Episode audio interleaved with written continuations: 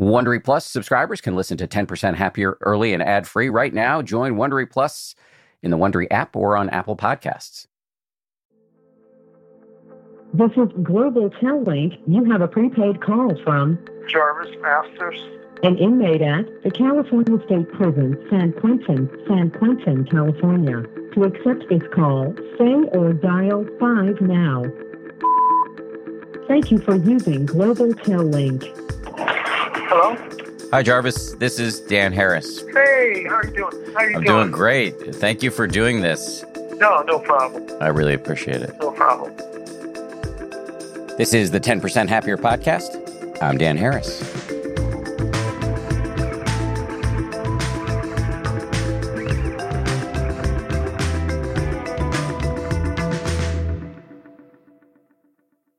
Hey, so today uh, we have a truly incredible episode about how to meditate in hell. You're going to meet a man named Jarvis Jay Masters, who I interviewed from his cell on death row at San Quentin Prison in California. Any of us who meditate with some regularity do our best to apply the practice to life's inevitable ups and downs. But this person has been applying meditation and Buddhism generally in some truly extreme circumstances.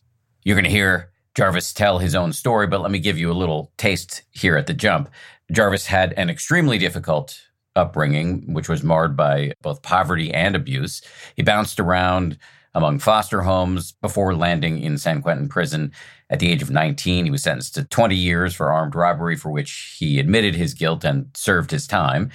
Four years into his sentence, a prison guard at San Quentin was murdered. Jarvis was accused of sharpening the weapon that was allegedly used by another inmate to kill the guard. Uh, Jarvis has maintained his innocence from the start, but he was found guilty and sentenced to death back in 1990.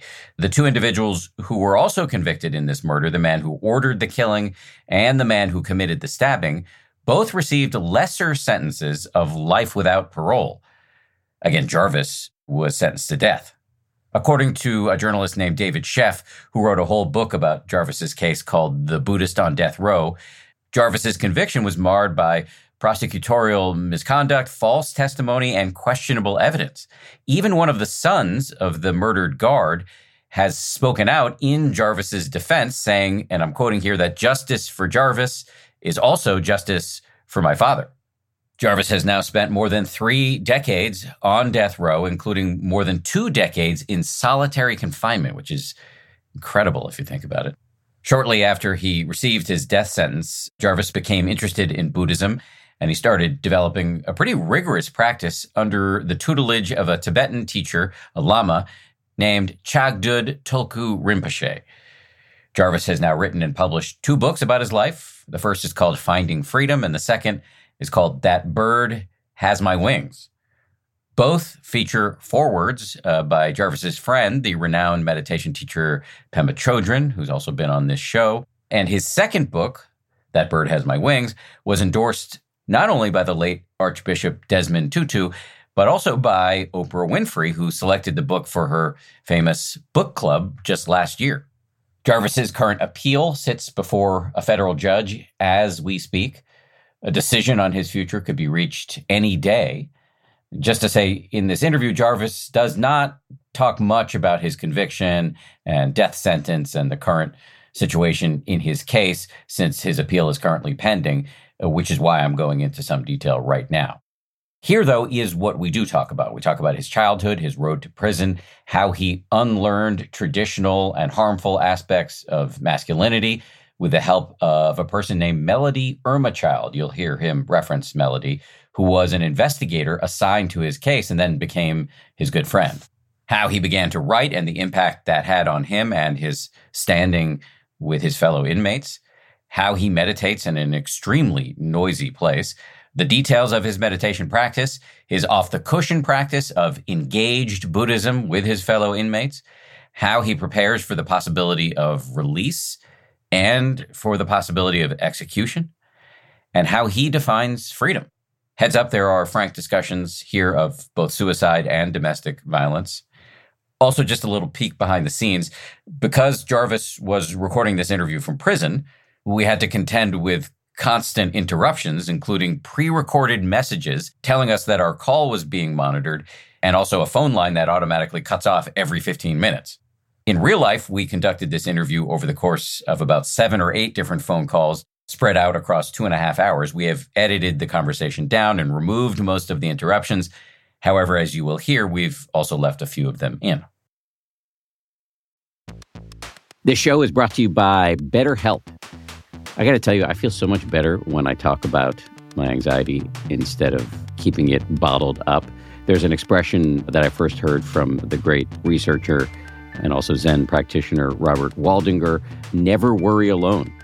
Our temptation many times is to keep it bottled up, but the data really show that the people who do the best in life, who live the longest and are the happiest, have strong relationships with people with whom they can talk about whatever's going on in their lives. And for me, therapy is part of that. If you're thinking of starting therapy, you might give BetterHelp a try. It's entirely online designed to be convenient, flexible, and suited to your schedule. Get it off your chest with BetterHelp. Visit betterhelp.com slash happier today to get 10% off your first month. That's betterhelp, H-E-L-P dot com slash happier. Audible lets you enjoy all your audio entertainment in one app. You will always find the best of what you love or something new to discover. They offer an incredible selection of audiobooks across every genre – from bestsellers and new releases to celebrity memoirs, mysteries and thrillers, motivation, wellness, business, and more. I've been checking out recently is called Our Share of Night. It's technically, I guess, a horror, but it's definitely literature. I mean, it's incredibly well written, absolutely fascinating, and it really does rhyme with some of the themes that we explore uh, on this show. I highly recommend it, although I'm only uh, through the, the first 15, 20% of it, but already I highly recommend it. As an Audible member, you can choose one title a month to keep from the entire catalog, including the latest bestsellers and new releases. New members can try Audible free for 30 days. Visit audible.com slash 10% or text 10% to 500 500. That's audible.com slash 10% or text 10% to 500 500 to try Audible free for 30 days. Audible.com slash 10%. The good folks from Tidy Care Alert sent us some kitty litter in the mail. That's not normally uh, the kind of thing you want to get in the mail, but uh, when you have four cats, it's actually a very exciting development. So we've been using Tidy Care Alert, and our cats seem to be very happy. They're pooping away very happily. Uh, Tidy Care Alert has long lasting ammonia control, so your house won't smell like you have cats. It's low dust and lightweight, and it's uh, from the brand most often recommended and personally used by veterinarians. Tidy Care Alert uses color changing crystals to detect potential concerns and help you put your mind at ease. Let Tidy Care Alert help keep an eye on your cat's health, whether you have one cat or you're a crazy person like me and my wife and our son, and you have four cats. They make it easy to track. Tidy Care Alert. This is Global Tel Link. You have a prepaid call from Jarvis Masters. an inmate at the California State Prison, San Quentin, San Quentin, California. Jarvis Jay Masters, welcome to the 10% Happier podcast. Glad to be there. Glad to be able to speak with you and others. I'm glad as well. I wonder if we could start w- with you just giving me a brief description of where you're at right now. What do, when you look around, what do you see? Paint a picture of your surroundings if you're up for it. Well, you know, it's uh, the majority of people who are condemned is in a section called East Block, and it has two sides. It has a yard side and it has a bay side, and both sides has five tiers. I'm on the first tier, and across from me, directly across from me, is a window that you know I used to be able to stay out of, but now it's just got so dirty that I don't I don't even pay attention and looking. But yeah, in the whole tier, maybe 50 people per tier, and, and everyone on the tier is condemned. Everyone in this building is on death row. It's a death row building. So you got at least 500 people in here. Are you sitting at a bank of telephones or do you have a private room that you can talk to us from? You know, what they do is they have this phone on wheels type of thing. And they open your tray slot and they hand you a phone, and the cord's long enough for you to sit with, and you stick your arms out the tray slot to, to uh, dial the numbers. And here I am, I'm sitting on my bunk. Right across from me is the wall, and it's only about four feet. I know if I stand up, I can put my hands on both sides of the wall very easily. And I'm here talking to you. Well, I'm grateful that you're talking to me and fascinated. Are you in solitary confinement or are you allowed out of your cell? You know what? I was in solitary confinement for 23 years until they moved me into the general population of condemned row. Being in the general population of condemned row has nothing to do with the general population of San Quentin we are very, very isolated from the general population. So when I got out of isolation confinement after 22 years, there was this wide open, deep breath that I was able to take. And we allow certain things more than, you know, we allow CDs and more exercise, yard time, um, more opportunities to go to commissary. Just very few things, but for me, it's wide open, you know, because I knew what it felt like to be very in solitary confinement. So to me, it feels wide open. So that's that's pretty much it. I appreciate you painting the picture for us. 22 years in solitary confinement. I'm not an expert in solitary. I've done some reporting on it, however, and I know that the studies show it is extremely detrimental to mental health to be isolated in that way. How did you keep it together? How did you stay sane for 22 years? There is no one real answer to that. At every point in my life where I felt really, really depressed, well, not depressed, but like, you know, how long, how much more of this I can take, something came up. Whether it was learning how to meditate, whether it was learning how to write, whether it was getting visits, every part of my stay in there, something came up that allowed me to just run on that, you know. Meditation, becoming a Buddhist was one thing that helped me out. Fighting for my life in the courts kind of like made time uh, go by really, really fast. But I think more so than anything else, it was just learning how to meditate. And those years did go fast and they did go very, very slow. But it was just trying to find my own space, which was not hard to do because you had a 9 by 4 cell. But, you know, what are you going to do in that 9 by 4 cell? What books are you going to read? What are you going to look forward to? How are you going to do that? And I was able to do it. I don't know exactly how, but I just felt blessed. My life felt blessed there's no doubt I was watching people commit suicide over those 22 years in their cell. So I saw what death looked like. I saw what people look like when they're dying. In every moment, I counted my blessings because, you know, I wasn't dying and I'm not dead. Those kinds of situations where they drag your neighbor out because he has a sheet wrapped around his neck and he's just laying there. The several times that I've seen something like that, whether it was from my next door neighbor or two cells away or three cells away, I felt like my life doesn't deserve this. You know, my life is not going to do this. There's people outside prison who would not like me if I did something like that. And it just gave me a lot of strength. You know, it's almost like when you see a car accident and you're driving in your own car and you see how the car is demolished and you hope somewhere inside you that that never becomes you. And hopefully you drive a lot better.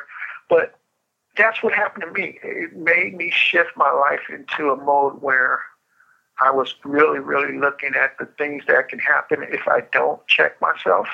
And it became real for me. So, you know, I was motivated to find my way away from the most dangerous things about being locked up in a cell for 23 hours a day. You know, when you ask me 22, 23 years, I mean, that blows me away. That's a long time. And I honestly believe that it wasn't dead time. You know, it was time to give me a chance to meditate. It was time to give me a chance to write. It was an opportunity that gave me things to do, things to find out about who I was as a human being. I want to talk a lot more about your meditation practice, your Buddhist practice. But if it's okay with you, I'd be interested in going all the way back to the beginning of your life and having you tell the story of how you ended up at San Quentin in the first place. Are you up for that? Yeah, sure. I'm going to just quote you from your book here. You said, and maybe this can provoke you to start telling the story, but here you say, I was taken from my mother at the age of five after watching my father almost beat her to death as I tried to keep my sisters safe. So this was not an easy entrance into the universe. No. And after that, it was sneaking out at night or in the morning to find some food for my sisters, and we're doing it together at some point. Then they finally picked us up. Someone said that there was kids in the house that didn't have parents, and the parents been gone for a long, long time. I don't know how that happened, who did that, but I ended up in a foster home. Went to school. I was cleaned up. And one thing that really got me through those first years of being away from my parents, my mother and my father, was the fact that I was never without my foster mother telling me to pray for my mother. So I have that connection between having this foster mother who constantly asked me to pray for my mother and that my mother was sick, you know, and by her saying that was sick constantly, it made me realize everything I was experiencing at four or five years old was because of her sickness. And I just did well with my foster parents. And then at some point, they became too old, and I had to move out of the home into another foster home, which was a disaster for me. But you know what I think about all the time was that I was able to see what a real family looks like. You know, I was going to church, I was going to school, I was playing sports, I was doing all the things that just gave me a chance to grow, to live. Prior to that was just survival, you know, and when I got to the second foster home, I got a chance to see what a bad foster home looked like. You know, we were stacked up on bunk beds almost to the ceiling. We were in this little room. There was about five or six, maybe more foster kids, and I suffered a lot. I was beaten up a little bit. I was thrown downstairs. I almost got my hand cut off. So it was really, really bad. It was really bad, and I knew it was bad because I knew it was good but I couldn't take that place. So I ran away. And I ended up in a place called MacLaren Hall. And I wanted to stay. I wanted to be behind those gates. I wanted to be in a structure where you knew what you were getting in trouble for and you knew what you were not getting in trouble for. I knew that counselors cared and I knew that some really, really cared. And I wanted to stay there. I wanted to be a time when I ate, a time when I went to school, a time when I did that because it was a structure that I needed. So after trying to manipulate my way to stay there longer and longer and longer, and it faded away. The game was up, you know, and they ended up taking me to another foster home, and I ran away from that. Then another foster home. Then at some point they thought that I needed a group structure, so I went to boys' homes. And the last boys' home I went to was called the California Military Academy. And I still have the worstest memories there than any other place I've ever been in because it was just so violent. I mean, you got points for beating people up, and it was really, really bad, you know. So at some point, they were told on, and they had to kick everybody out because of the abuse, the physical abuse that they were doing to us as kids. And I think it was a suicide there too that allowed that people to start investigating. So they moved me back for the first time. I got moved back to my natural family, and that was really cool being there but I lost the structure. There was no structure there. Uh, I lost the ability to, you know, have to come in at night. You know, I was staying out all night. Then I started stealing things and all kinds of stuff. And I ended up getting in trouble and I ended up going to the youth authority and I ended up running away from the youth authority and I ended up going back and just back and forth until I ran away from the youth authority. Me and another guy ran away from the youth authority and this is when I was about 17, 16, 17. And I committed a lot of crimes, did a lot of robberies just so I can have something to eat or stay, you know, somewhere. And finally I got caught. And I was so tired, I didn't mind being caught. And they ended up sending me to San Quentin at the age of 18 years old. And that's how I got here. And I think that's how so many people get here, you know, so many other kids get here the same way. And interesting enough, there were so many people I knew when I got here, you know. It blew me away that, you know, we were all here and we all got along like we did when we were kids. I mean, real kids. I'm talking about 11, 12, 10, 9 years old. You know, these are the same guys. And for a lot of them, they wore the same scars, physical scars on their bodies and all over, you know.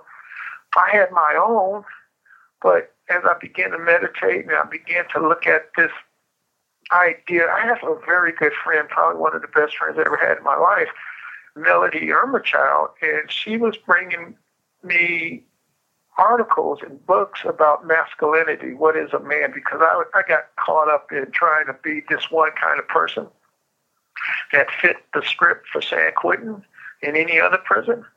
And she started tearing me down from that, tearing that off, and giving me books to read. And it was not Buddhist books. So these books was about masculinity. What is a man? How does he supposed to treat himself in relationship to society? I always thought that there was an expectation of me to not feel pain, to not feel hurt, to not cry. I thought being a man was like keeping your word, uh, fighting all the time, not taking no shit from anybody, all those things. And those were the things that got me in trouble every time. I was afraid of my first name because my first name sounded like I was a wimp. I mean, that's how far deep I was into it, you know. I had to have a gang name. You know, I'd have some identification that related to being tough, being heavy, being violent, being don't fuck with me type of thing. But then I started reading about this stuff and I realized that people were able to understand me when I spoke without all of that machismo type of thing, you know? So I kind of like I didn't back away from it. I started taking a look at it. You know, I started noticing things and seeing things from different perspectives and giving myself permission to cry if that's what it was. So all that stuff kind of dripped off me, you know. And I realized that people would like me more when I was myself. And I said, whoa, that's different, you know. You can call me Jarvis, you know. And that allowed me to have some spiritual grounding. I felt the roots of my beginnings by getting rid of that stuff. Did it make me feel vulnerable in prison? Yes, it does. There's no way around it, you know, because you're not the same person everyone thinks you are now. Who are you now? So I had to get around that. I had to figure a way around that, you know, and what surprised the hell out of me was that telling our stories told another story about where I was, where I was going. It really, really opened me up to understand that everyone in San Quentin had a story to tell. And I knew I had my own. And what I did not know was how similar our stories were. I know we've been every place together, but I never knew how similar our stories were. And I never knew that the scars that they had on their backs come from the same places I've been. So I ended up writing about it. And Melody helped me write that story. She made me feel honest or truthful to my own truth that I was able to do that. And after I wrote that story, I started writing a whole bunch of other stories. You know, I really got into it. And I found out that uh, I, I'm a pretty good storyteller. So Finding Freedom was the first book I wrote. And then the second book was That Bird Has My Wings. And that's where they found me that's where everyone found me, you know, sitting, writing. And they saw where I was going with this. And that was acceptable because it was real. So after I start reevaluating my life and what was going through this process of me going back and forth into these institutions was the fact that I needed that space to just sit and hear my thoughts. And that's when Melody and a few people started sending me more Buddhist books. And I was able to read those books pretty well because I knew that I had already begun the process of trying not to mask myself behind a lot of steel and armor and trying to be this rock solid, you know, convict in San Quentin State Prison. I had already begun to chip that away. So when I started reading the Buddhist materials, it came to me very easily that you don't have to be this tough guy. How about sitting down and meditating or just sitting down and being quiet for a while? Just on a practical level, Jarvis, how do you find quiet to meditate? Oh, good question. Learning how to be quiet was the first step I had to learn how to do. Just knowing how to be quiet. I mean, that was hard as hell to do. You know, just when, you know, I'm 18, 19, 20 years old, and you're talking about being quiet. That's what's very, very hard for me to do. So I end up having this connection to a Buddhist community up in Northern California, and they showed me how to meditate. I mean, there was just so many lessons that I got. One of the biggest ones was when they told me that my teacher, Rinpoche, Chagdud Rinpoche, loved to meditate at airports. And I thought that was really big stuff. I don't liken myself to him, but if he can meditate at an airport, then I don't have no excuse for learning how to try that same thing in prison.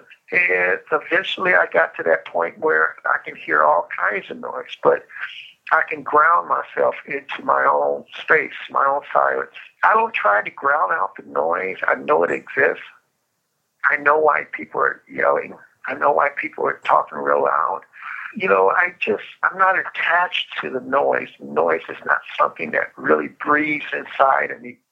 At least this kind of noise, prisoner noise. I just got better and better at it. I knew the noise was not going nowhere. And I knew I didn't want to go where the noise go. So I just learned how to sit and meditate and find my own space. Not that, you know, I was meditating to the point where I wasn't being disturbed. I didn't feel irritated by it. I did, but at some point I just kind of like dissolved that. And being in solitary confinement at that time, you get the help. You do get the help because you, you're isolated. You have 60 seconds remaining. Sometimes you can barely hear people. Sometimes you're behind one door, another door, and another door. A lot of times they would throw me into these quiet cells, filthy quiet cells. I learned how to clean the cells up and then sit down and meditate. And that's how I survived. This is Global Challenge. You have a prepaid call from.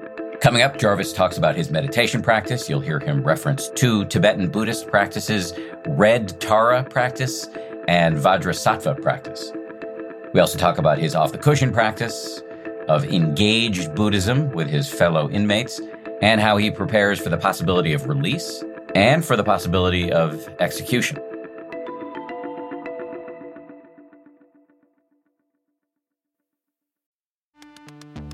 You can count on T Mobile to help keep you connected after investing billions to light up their network from big cities to small towns. T Mobile is America's largest 5G network. Plus, when you switch to T Mobile, families and small businesses can save up to 20% versus Verizon and AT&T. Visit your neighborhood store or tmobile.com to switch. Plan savings with T-Mobile Third line free on essentials via monthly bill credits versus comparable available plans. Plan features may vary. Credits stop if you cancel or change plans.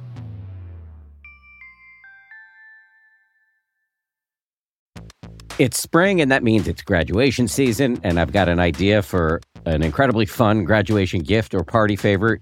Did you know that you can get personalized M&Ms? You can choose from over 20 colors and add your graduate's name, graduation themed graphics, or photos, which are printed directly on the candy. I recently got a sample of some of these personalized M&Ms.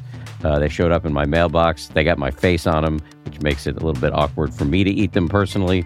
I'm doing it anyway. The M&Ms I got also include the words 10% happier, to which I have a deep attachment. I was kind of thrilled uh, when I saw them. I was wondering if they were a gift from somebody on the uh, 10th anniversary of the 10% Happier book. Turns out they weren't. They were a gift from uh, M&M's, who are now a sponsor of this show. So thank you, M&M's. Uh, for sponsoring this show and for the delicious treat. You can visit MMS.com to create your own unique custom gifts and memorable party favors for graduations, weddings, birthdays, and more. That's MMS.com. Use code HAPPIER to receive 15% off your next order.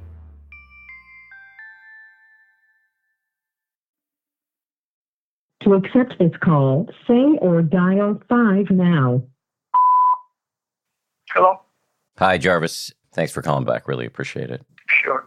What does your daily meditation practice look like? I used to meditate early in the mornings when I was uh, in solitary confinement. I don't do that now. I do everything mostly in the evenings because I'm not being called for a visit. I'm not being called because I have a legal call. I'm not being called because people up and down the tiers calling me. Um, I have one or two, you know, spiritual practices. One is a Red Tara practice, um, and the other is a Vajrasattva practice. But I don't really go outside that space. I stay on my own lane. I, I know a lot of Buddhists, man, and they can go really deep into the Buddhist practice and you know all the various levels of Buddhism, and they are well studied and all that. But for me, I've never been to those communities where Buddhism is studied more so as an academic approach to understanding the nature of your mind. Buddhism doesn't have that kind of structure in prison. There is no Sangha community where everyone come together and they speak of what they have gotten or trying to get to in their practice. That does not exist in San Quentin. I just want to make a difference. I don't want to be a monk and I don't want to be anything that keeps me sitting down for too long. I'm more engaged. I'm more active. That's my true path. So, what kind of specific meditation do you do when you practice in the evenings? Well, when I do my practice, I sit down and I, you know, I stay quiet for as long as possible, and then I would recite the Red Tara practice and become more active, you know, in my own mind around that concept until it kind of dissolves and I'm just sitting there and I'm with my mala and I'm just dedicating my practice to the benefit of other beings around me. And that's basically it. There are times where I do get serious. I mean, more serious where I might meditate for four, five, six, seven, eight hours. That has not been the case of recent. But I think what I do is really, really preparing me for some other form of Buddhism that gets more deeply involved and active in communities outside prison. That's where my mind's at. I really want to go to the juvenile halls. I really want to go to the camps. I really want to go where people've never heard Buddhism as a concept. That's my whole thing because I just want to reach people. It sounds like you're describing a kind of Buddhism that is expressed through meditation, yes, but largely through being a productive, constructive player in your environment. Right.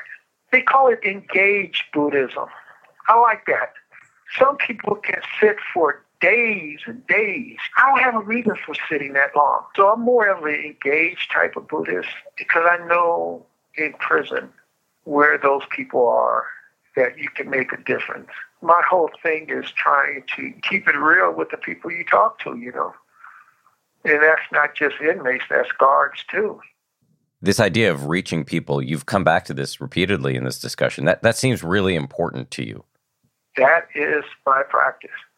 I mean, I meditate and I do my mantras and, you know, I do what's necessary for me to stay on track. But my whole thing is I feel like my Buddhist practice has given me the opportunity and the gift to speak directly to people for the benefit of helping them and at the same time, I'm helping myself by doing it. But I kind of disguise it. You know, I don't go out saying I'm a Buddhist because I know it wouldn't work for me if I was them. For me, I just try to find the places where it works. What message generally works? Being real with the person. There was uh, maybe five or six, seven years ago, somewhere around there, there was this guy we've been in prison almost the same time. I may have been here maybe four or five years before him. And he just came up to me and he says, Man, I'm done with this shit.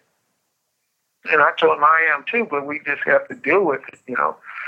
And he said, No, I'm serious, man. I, I mean, I got my daughter who lives, she just moved out here and she knows I have no one, but she's sacrificing her whole life. And you know, she's not going to move, man. I've been trying to tell her to go on with her life, but she's not going to move.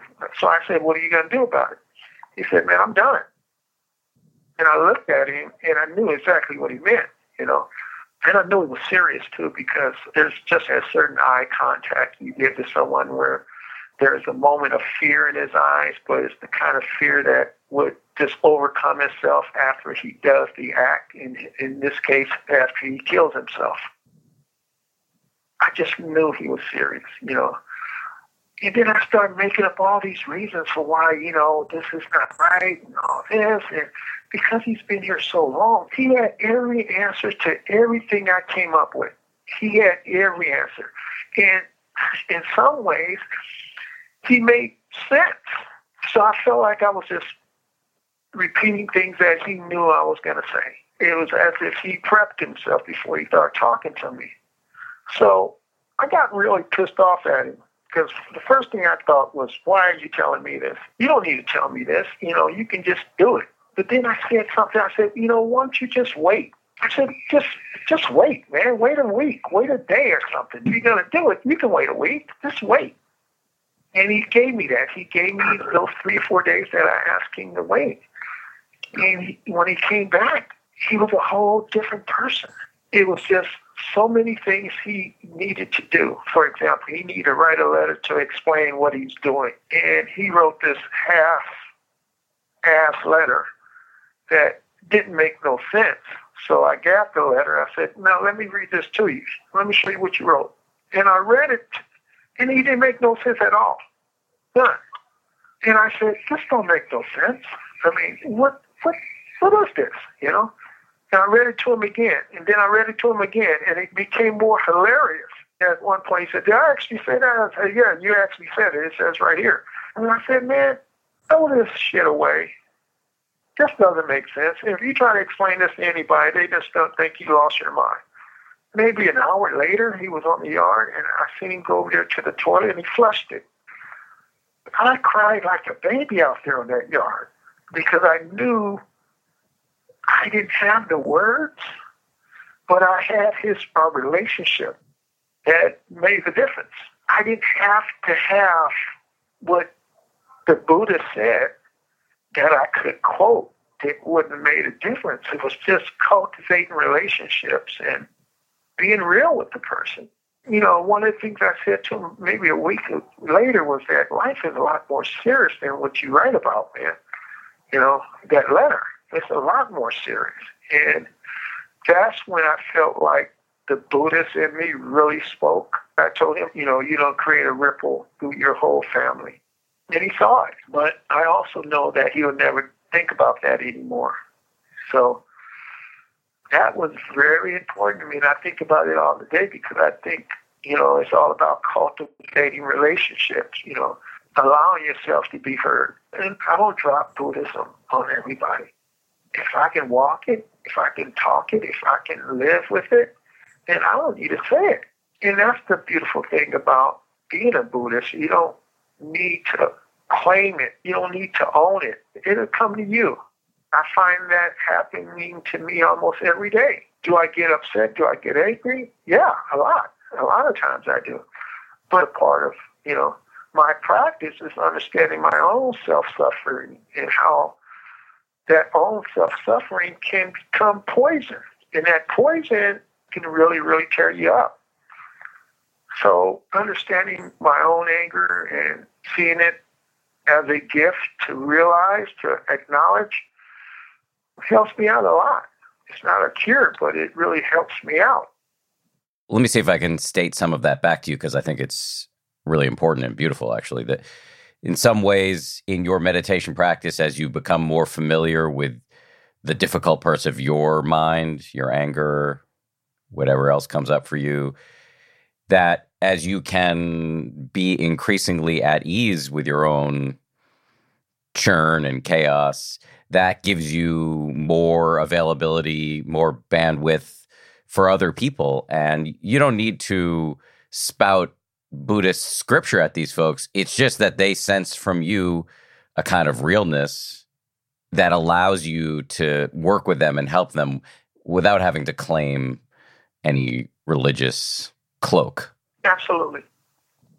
Jarvis, you talked earlier about anger Is that something you see coming up a lot in your mind in meditation, anger? And what is the anger about? Things that happen to you on the day to day, or the fact that you're at San Quentin as somebody claiming innocence?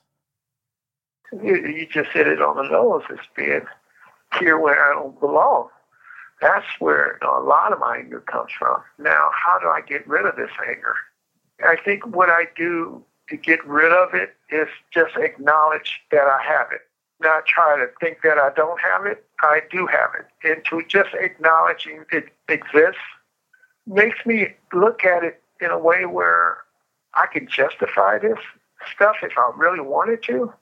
You know, this is me talking to myself, thinking to myself, I can justify this stuff if I really want to. I have righteous anger. I mean, I can get away with telling everybody that I'm angry and I'm pissed off and I don't give a damn and all these things. Because who can do all this time for nothing? But then I also feel on the other end of that, that's not being authentic because I'm not angry that way. And I don't need to be this way or that way oftentimes I think of people being frustrated because they're on the freeway and the traffic is too long and now they have to sit there for three hours. Now that's the kind of anger I don't understand. You know, I don't understand that. But it's real for people who have to wait that long, you know. So just acknowledging that I do have this streak of anger, I do get angry, just knowing it feels right, but it doesn't feel like it's righteous, you know. And I don't know anybody who don't get angry. So it's not like there's a point where at some point in my life I'm never going to be angry. I'm never going to be frustrated. I'm never going to have all these problems going on in and out of my head. It occurs. It happens. It's just acknowledging it and seeing what comes up when it does come up. I always like looking at it after I get rid of it. I like to look at it, see where it could have went, you know. And it's like one of those, whoo, this could have went all bad. This could have went really, really bad, you know. And that's one of the stories I like to tell people when I'm writing people out there. It only takes two seconds for your whole life to be what you're living and being on death row. Two seconds, that's all it takes. So being angry can be really, really poison. But back to your question, I, I just acknowledge it. You know, I just say, okay, this is what comes up for me about this right here. And just giving it is five minutes or 10 minutes or an hour or two days, whatever. But it's not you. It's not you. It'll dissolve. You know, it'll get rid of itself. But that's the real anger that comes from me. Are you optimistic that you'll be able to get out? Out of prison? Yeah. I do. But I also know that I can't just stay on the fence waiting. What I have to do is live, exist, breathe in the middle of both of those possibilities. I have to be in the center somewhere. I can't lean to the yes, it's going to happen or it's not going to happen. I have to find me being able to communicate both sides of this and I give it to my Buddhist practice that I know how to do this, or it's a practice to do. You know, I, I think if I didn't have the Buddhism, you know, I'll, I'll go crazy waiting on this kind of stuff. But accepting the fact that both possibilities are likely to happen, one or the other, you have to start filling that out, you know, feeling what comes up for me when if I lose and what comes up for me if I don't, you know. I have to develop a relationship with both of those possibilities, both of those outcomes. This call and your telephone number will be monitored and recorded. I know a lot of people say just focus on the positive, focus on the positive, focus on the positive. No, I can't focus on just the positive. I got to focus on what happens if I lose in a 9 by 4 sale after being here 42 years. And to be totally honest with you on this, and I say totally honest because it's not really totally understood by me. It's more of a feeling. Um, there's a certain degree of fear on both sides of this. The fear that actually getting out is is terrorizing. The fear that I might lose my appeal is absolutely terrorizing. They both share the same emotion. They both share the same conclusion one way or the other. When I think about getting out, all kinds of stuff comes up for me, you know, like what's next after this? You have no more aspirations to be free. Now you're out here. Now what? You know. And then the other end, will I eventually be executed for something I didn't do? And what is that to look like? Who else could you have help you in the corner you have with the people you have that's going to be better than your lawyers now, you know, or your investigator now, or your family now, you know. So I live with both of those very, very real feelings. And maybe in Buddhism, I don't know, says you're supposed to, you know, kind of like dissolve those feelings. Don't let it tear you up. Find your center. Oh, hell no. I need to feel those fears. I need them. They are necessary because that's being real and true to me. And in a way, if you got both of them going at the same speed, you tend to sleep better. You tend to feel more relaxed because you don't, you, you're not going to be hoodwinked by one or the other. You know, you got them both in your sights, and you got them both in your heart, and you got them both in your conversations with people, friends, family, and that's a good thing for me. There's no better person that I want to be than me. I wouldn't want to be no one else but me. And I say that because I just feel blessed in many, many ways. You know, I feel truly blessed by my life. And, you know, it's hard for me to say that because I know ain't nobody going to get that. Very few people would get that. I, I remember when I got COVID and I was really, really sick. I went out to the hospital three or four times, the prison clinic three or four times. And then the last time I went to the prison hospital, he gave me a prescription of medication to take. And I said, okay, and I got the bottle. And I read all the things that it said. You know, if it says if you have headaches, if you got heart problems, if you got cramps, if you got certain drugs. I mean, they just list the whole thing of, you know, the uh, symptoms that, you know, you have to be careful of. From heart problems to asthma to all kinds of things. And I realized that everybody had to have these things for them to put that on the back of the bottle. And I didn't have none of those things. I didn't have heart problems. I didn't have liver problems. My sight was not impaired. And I started realizing, man, damn, there's a lot of people that got these things, you know? And it was just one more indication to me that I have a lot to feel blessed by there's so many things that I could feel good about. And I, it, it was one of those moments where I felt really, really sick, but at the same time blessed. You have 60 seconds remaining. There's a lot, a lot worse scenarios in me. I think someone asked me not long ago, what is the hardest thing, you know, being in prison? And my quick reaction was the fact that this call and your telephone number will be monitored and recorded. You know, I'm just glad that I'm not on death row for killing anybody. You have a prepaid call from Jarvis Masters, an inmate at the California State Prison, San Quentin, San Quentin, California. Coming up, Jarvis talks about his definition of freedom.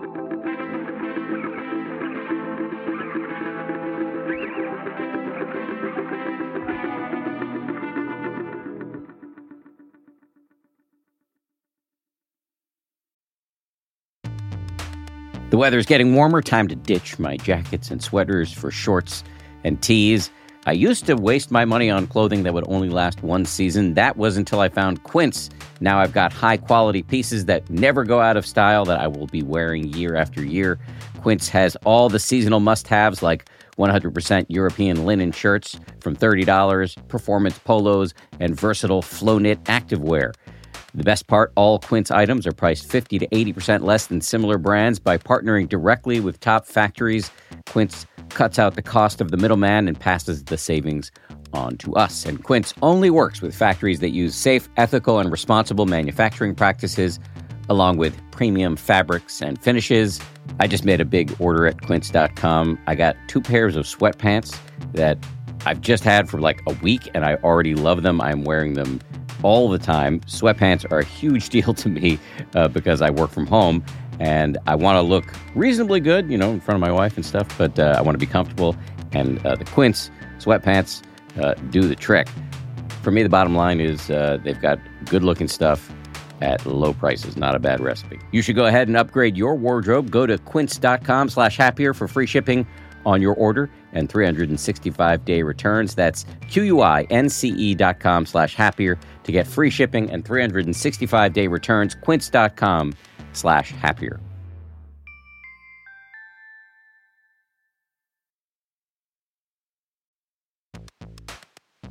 We're driven by the search for better. But when it comes to hiring, the best way to search for a candidate isn't to search at all. Don't search, match with Indeed. If you need to hire, you need Indeed. Indeed is your matching and hiring platform with over 350 million global monthly visitors, according to Indeed data, and a matching engine that helps you find quality candidates fast. Ditch the busy work. Use Indeed for scheduling, screening, and messaging so you can connect with candidates faster. And listeners of this show will get a $75 sponsored job credit to get your jobs more visibility at Indeed.com slash happier. Just go to Indeed.com slash happier right now and support our show by saying you heard about Indeed on this podcast. Indeed.com slash happier. Terms and conditions apply.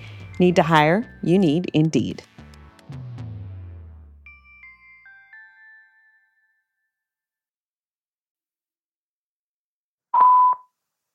Hello? Hi. Hey.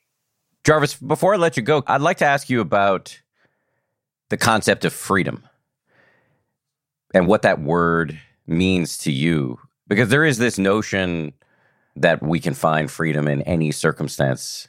And you wrestle with this in your book. You worry that if you feel too free, then you'll stop fighting for freedom in a conventional sense to get out of prison. So, how do you think of the word freedom? That's a real good question. You know, we're talking about my appeal and what happens next and all that. I think I find my freedom realizing both outcomes, not being hooked by one or the other. Right now, today, my freedom is actually realizing that there are two outcomes, and I'm trying to make peace with both of them. And the more I'm able to do that, the more that I'm able to find my own freedom. And another way, taking what might happen with a decision tomorrow or next month or next year, just moving that to the side, what I believe is my way of thinking of freedom is that I'm able to give something back to people. You know, the more I give things back to people, the more I feel like I am moving the bars moving the cell, just moving a lot of stuff out the way. I'm just trying to move the bars out the way, move the cell out the way, not be able to just be so attached to these things, you know, just moving it out the way.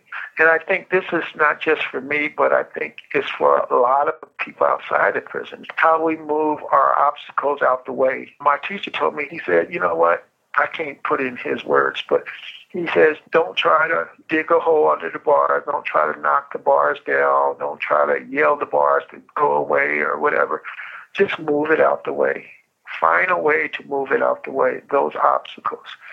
And the better I get at that, the more I experience my own freedom. To me, that's freedom. And I will say that for anybody outside the prison, too. Now, I get a lot of mail. And there are people in these letters that have the perfect home they have the beachfront. They have Pacific Coast Highway. They have the two-door garage the whole get out, you know. But they're miserable as hell. Having all these things does not guarantee you one second of your freedom. And that was an eye opener for me because for a while I thought just getting out of prison would be my definition of freedom. But, you know, it doesn't feel that way to me. If I got out tomorrow, I still have a lot of work to do. If I don't get out tomorrow, I still have a lot of work to do. I know I still have to meditate. I know I still have to do the things I do in order for me to experience my life. It's all about being able to move a lot of things, a lot of obstacles in my life out the way, and being able to walk through that. Whether I'm going to a visit, whether I'm writing a letter, whether I'm talking to my niece or someone, I'm just trying to get rid of the obstacles that keeps me bound up. And that's how I feel freedom. Jarvis, let me just say that it's been a pleasure to talk to you, and I really appreciate you taking the time to do this. Hey, man. Hey, thank you for the opportunity that you gave me to talk about my life and share some of my viewpoints on how do I make it through. Thank you so much. I hope that uh, this interview makes a difference in people's lives. I think it will, and thank you, sir. All right, thank you. Thanks again to Jarvis Jay Masters. Really quite extraordinary to be able to talk to him. As a reminder, if you want to learn more about Jarvis, his books, his practice, and his legal case, you can head over to freejarvis.org. We'll put a link in the show notes. Special thanks to Lee Lesser, who helped get Jarvis onto our radar, and to Max Solomon at Hanger Studios, who helped us manage the many, many technical challenges of this unusual interview. I also want to send a special thanks to Corny Cole, who was instrumental in connecting us with Jarvis and who produced a whole podcast series about Jarvis called Dear Governor, which can be found wherever you get your podcasts. And we will also post a link here. Thank you again to Corny. Thanks as well to everybody who worked so hard on this show. 10% Happier is produced by DJ Cashmere, who was the lead producer on this episode, which was a, a big lift. Thank you, DJ. Gabrielle Zuckerman, Justine Davey, Lauren Smith, and Tara Anderson. Our supervising producer is Marissa Schneiderman, and Kimmy Regler is our managing producer. Scoring and mixing by Peter Bonaventure of Ultraviolet Audio. And Nick Thorburn of the band Islands wrote our theme. We'll see you all on Wednesday for a brand new episode. We're going to get weird and trip out with the great John Kabat-Zinn, the guy who came up with mindfulness based stress reduction, in my opinion, a truly historical figure. He came on to talk about his new book about using meditation to manage your pain, but then we went off into lots of fascinating directions, so you'll hear that on Wednesday.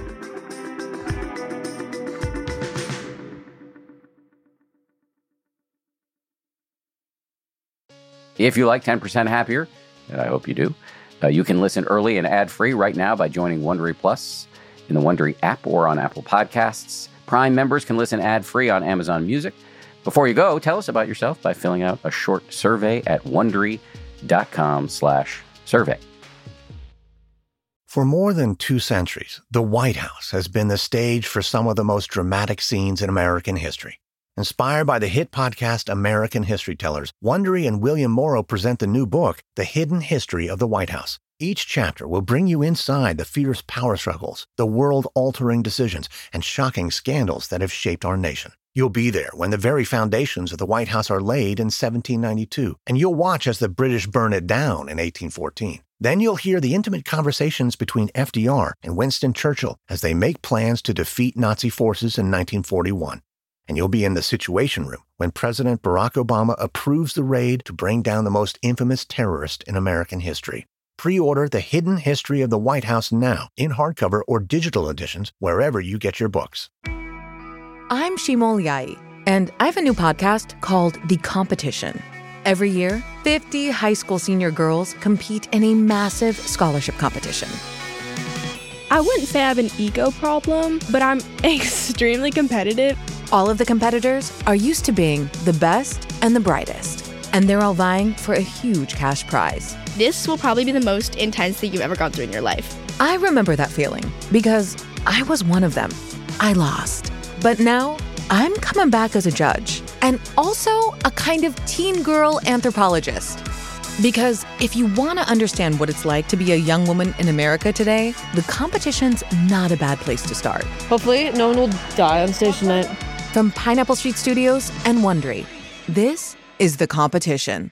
Follow The Competition on the Wondery app or wherever you get your podcasts. You can listen to The Competition early and ad-free right now by joining Wondery Plus.